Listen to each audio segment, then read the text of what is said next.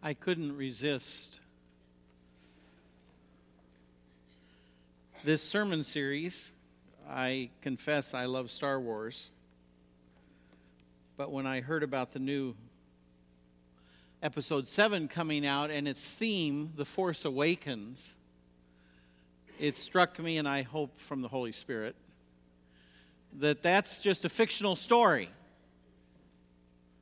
but that Christmas is actually the story of God awakening. And uh, so that's what we're going to look at over these four weeks. And in some ways, it really is about um, how long you can hope. Uh, just in general, in life, how are you on that spectrum? Because I think we find that in life, there's some people who can hold out hope forever. We sometimes call them the eternal optimists. They just sort of never give up. And there's others that pretty quickly, and of course, they want to see themselves as the grounded realists who say, hey, come on, get in touch with reality. And I thought, you know, there's an easy example we can sort of measure everybody today. How many thinks the Vikings can win the Super Bowl this year? see, they're eternal optimists, see?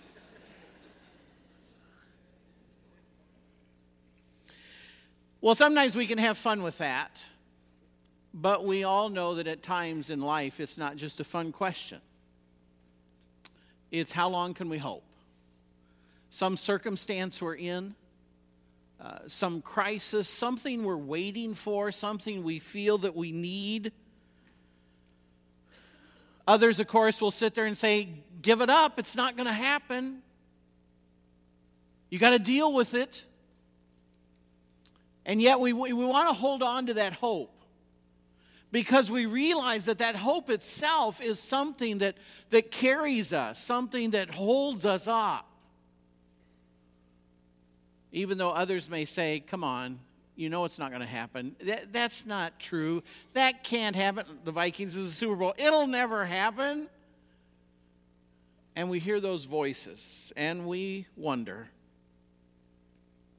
well, in Star Wars, and none of us have seen it, it's, I mean, episode 7, it's coming out. And if you have tickets already, I'd like to talk to you. But there is a force, and I understand some of you aren't here uh, and love Star Trek, uh, Star Wars, and trust me, we're not going to spend too much time on it, so bear with me. But if you haven't seen the movies, there is this unseen force, this power and these Jedi Knights who use this power for good. But now, with episode 7, there has been a prolonged period when nothing's happened.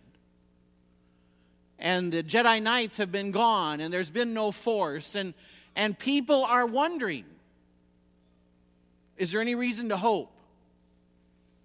And they show this in the trailer, and I want you to watch it, and then we're going to talk about Christmas and this hope. Okay? Are stories about what happened. It's true.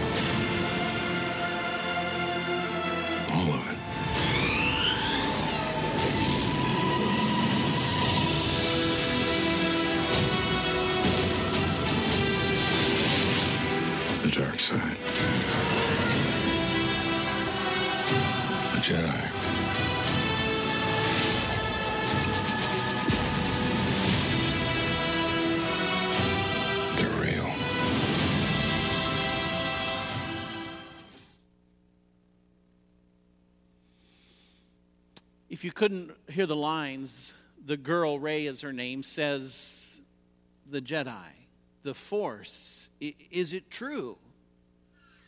And Han Solo comes back and says, Yes, they're real.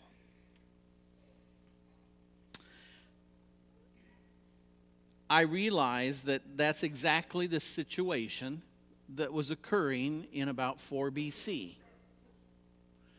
But in Star Wars, it had been 30 years. In 4 BC, it had been 400 years.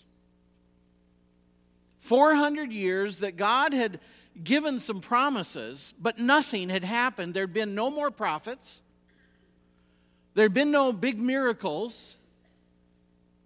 Israel had been conquered again and again and again. and was now uh, subject to Rome. And if you come Wednesday night, I think they do an excellent job in the Nativity of showing you just how oppressive Rome was in reality. And it was way worse than just seeing a cute centurion on the street corner. Israel was being oppressed, and people were giving up hope. So you can relate 400 years, we're talking about Christopher Columbus when he discovered the U.S. No, he didn't discover the U.S. The Western Hemisphere. How about that? And since then, nothing. And you start to say, God, are you up there? God, are you going to do this? Those promises of God, at times as that hope gets longer and longer, those promises can be tough to hang on to. I want you to look at one of those promises with me. It's over in Isaiah 40, verses 9 through 11. Um, the children read one, uh, another one. There's dozens of them in the Old Testament. All of these promises that God says, You can count on me. I will come through. I will take care of you. And yet, when nothing happens, people begin to lose hope. Isaiah 40, 9 through 11. You who bring good news to Zion, another name for Israel, go up on a high mountain. You who bring good news to Jerusalem, lift up your voice with a shout. Lift it up, don't be afraid. Say to the towns of Judah, Here is your God. See, the sovereign Lord comes with power, and he rules with a mighty arm. See, his reward is with him, and his recompense accompanies him. He tends his flock like a shepherd. He gathers the lambs in his arms, and he carries them close to his heart. He gently leads those that have young. I would think in 5 BC, 4 BC, it was a little bit hard to read that passage if you lived in Israel. Because you'd say, God, where's your power? I'm not seeing your power. I'm seeing the Roman gods and how they seem to be winning, and, and I'm not hearing anything from you. And I feel like the shepherd has abandoned us and we're lost sheep. And that's exactly where Israel was. And I take, to, take the time today to talk about that because what about us? This isn't just a historical fact or a, a story out of ancient history. The reality is, we all end up there sooner or later, don't we? Where we have some situation, some need, something we've prayed for repeatedly again and again, something we have been waiting on, maybe not just for weeks and months, but maybe years. And we're not hearing anything. We're not seeing anything. That, that circumstance or that person or that situation is just sitting there. And it gets to be hard two things happen, neither of them good. One is those of us that are sort of self motivated start to say, well, forget God, I'll just do it on my own. He obviously doesn't care, so I'm going to fix it. And I stop waiting on God. I stop looking to God. And it is almost a permission for me to start kidding myself that I'm in control and I've got to fix it. And I run off on my own because I'm not hearing anything from God. And of course, the other danger is the more obvious one, and that is that we start to feel so alone we give up. We become so discouraged because we're not seeing that answer. It's hard to be faithful. I was thinking, knowing where the sermon was going, that first Christmas song, Oh, come, all ye faithful. What that really is saying, Oh, come, all those who've not given up hope. And it's hard to do that, isn't it? And that's where that meter starts to be. How, how long can you go when God is silent?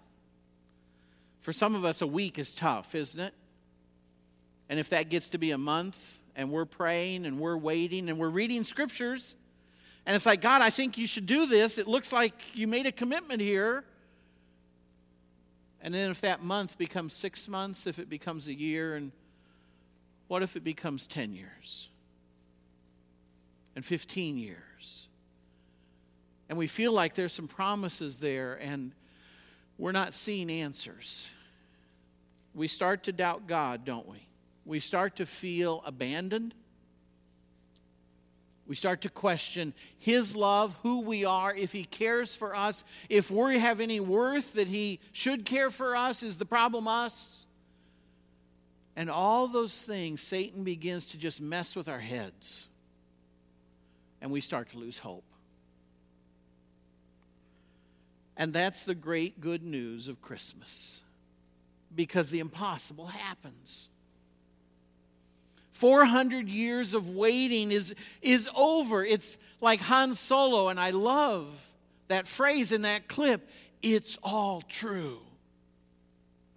And I think that the, the young girl, it wants it to be true, wants there to be hope, a reason to hope. And he says, it's all real it's all true. And that's what Israel needed. That's what everyday people in the streets of Jerusalem needed to hear that message. And the, the fact of Christmas is that God awakens and comes out of that 400 years of silence, and things start to happen. And I can't imagine what it would have been like to be there when things started to happen. Turn over to Luke 1. There's a couple in here we want to read.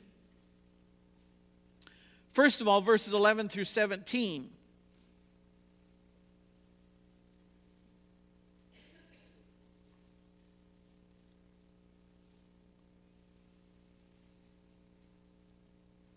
Then an angel of the Lord appeared to him. This is Zechariah standing at the right side of the altar of incense. So he's in the temple all by himself. When Zacharias saw this angel, he was startled and gripped with fear. But the angel said to him, Do not be afraid, Zechariah. Your prayer has been heard. Your wife Elizabeth will bear you a son, and you are to give him the name John. He will be a joy and delight to you, and many will rejoice because of his birth. For he will be great in the sight of the Lord. He is never to take wine or other fermented drink, and he will be filled with the Holy Spirit even from birth. Many of the people of Israel will he bring back to the Lord their God. And he will go on before the Lord in the spirit of power and power of Elijah to turn the hearts of the fathers to the children and the disobedient to the wisdom of the righteous, to make ready a people prepared for the Lord.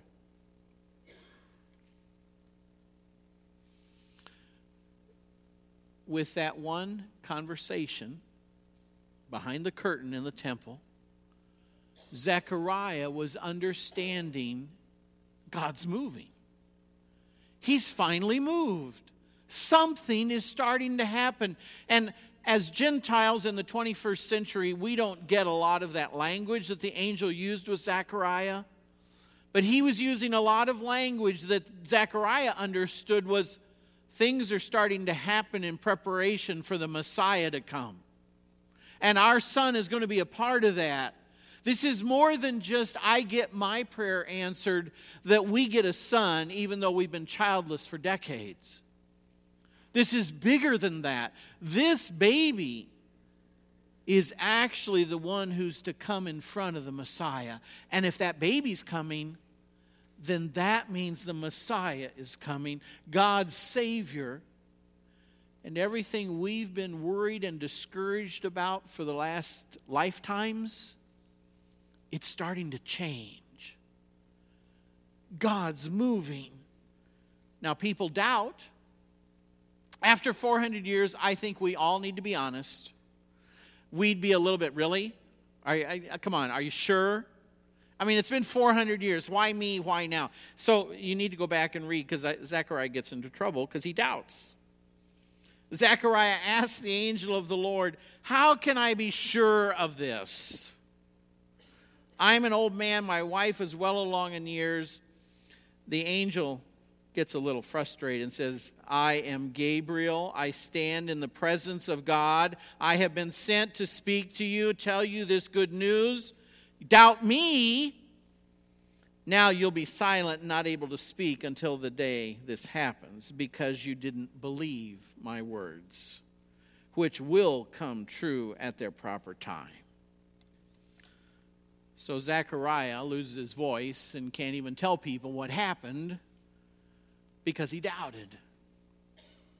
I think a lot of us would doubt after 400 years that God would really move. But he did. And he doesn't just move in that one way. In chapter 1, there's the next movement, and that happens to a young girl. Jump down to verse 26. We'll read through verse 33. In the sixth month, God sent this same angel Gabriel to Nazareth, a town in Galilee, to a virgin pledged to be married to a man named Joseph, a descendant of David.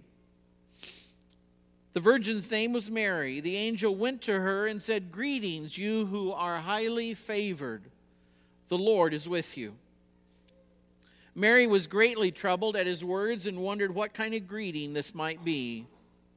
But the angel said to her, Don't be afraid. Mary, you have found favor with God.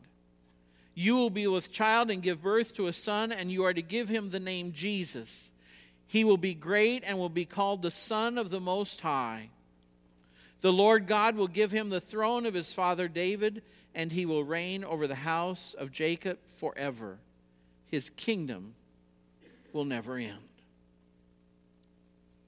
God moves in a second way.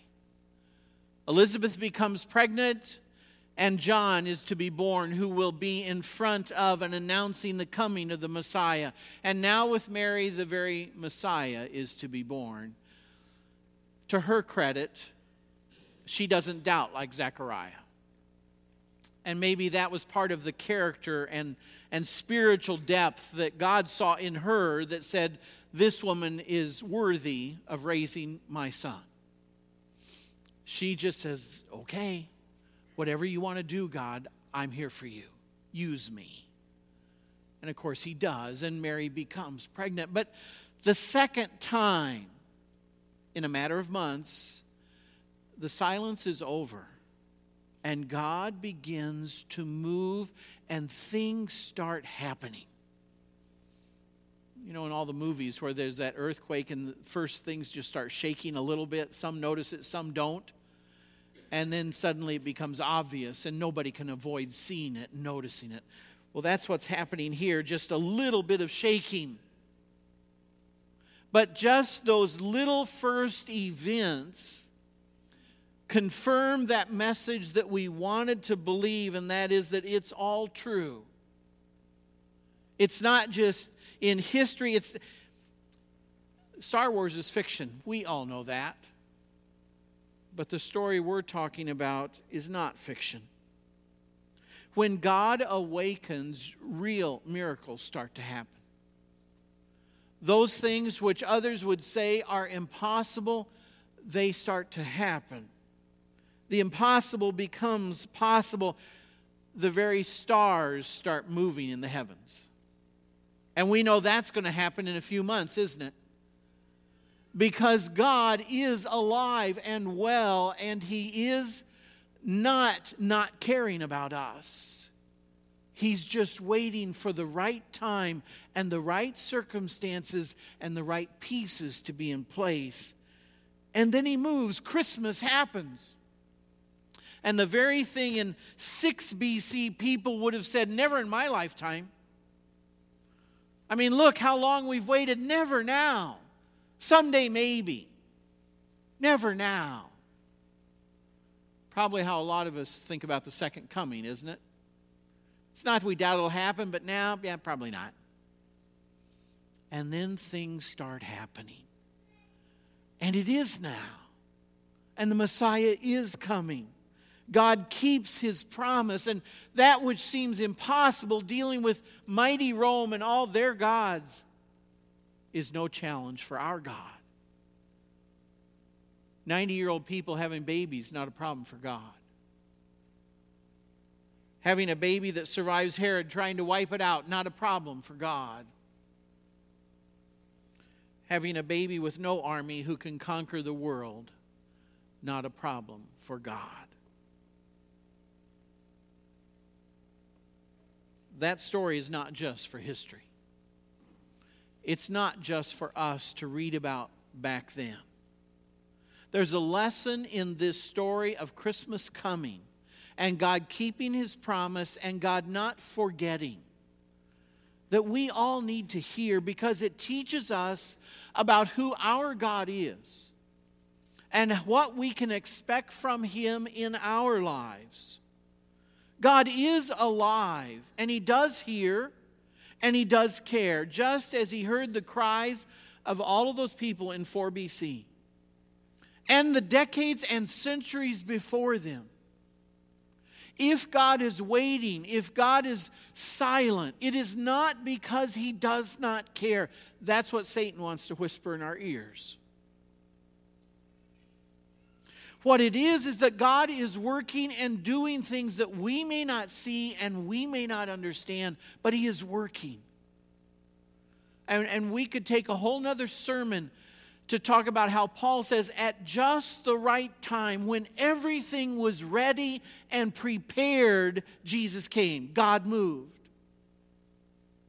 Books have been written about how this was exactly the perfect time for Jesus to come. The political situations, the economic situations, the language, travel, on and on had Jesus come earlier when they wanted him to come, things wouldn't have been ready. Now, that's not comforting if it's us. And God says, I'm sorry, I can't answer your prayer just yet. But what we have to reassure ourselves with is it is because He is getting something ready. It is for good reasons He is waiting, not just because He says, I just want to see you suffer for a while. Is it hot in the sun? Let me watch you sweat. That's not what God is like. But He does say, I won't rush this and give you a half finished plan. I won't waste all this effort if things aren't ready just because you're getting impatient. You got to trust me. He is good. And He does care. And He is hearing but He is also working in sometimes ways we don't see. Where He's actually sometimes not just getting things ready out there and working in other lives, sometimes it's in our lives. Things we need to see or learn or deal with or whatever. And for all of these things, He may be working that we don't see. But the one thing we know is that He does care, and His plans are good, and He is listening, and He will come through and fulfill His promises to take care of us and be with us. That we can count on. So, what about you? What do you think about God awakening? where do you stand there? Are you on the hope side? Are you on the skeptical side? I hope you'll be on the hope side. Because the message of Christmas, as those babies come to life, as Christ comes, God is alive. God is alive and well. God is caring. He comes to us. And He works when everything is just right, His better plan, better than any plans we've come up with, He knows exactly what to do and when to do it. And that's the message of Christmas when God awakens. Let's pray. Father, sometimes it's hard for any of us to hope. Circumstances get difficult. We struggle. Satan gets us to be discouraged, to feel alone, that you don't care. And I'm sure that's hard for you to hear from our mouths and our heads. But may the Christmas story this year be a reminder to us that you are alive and that you do care, and that when things are right, you will move in a way beyond what we could ask or imagine. May the birth of Jesus remind us of that and how you brought him to earth and all the circumstances we're going to look at and hear about this season. May they all cause us to stand in awe of you and the kind of God that you are, and may they reassure us that you are listening, you do care, and you will work for us. I pray this in your Son's name. Amen.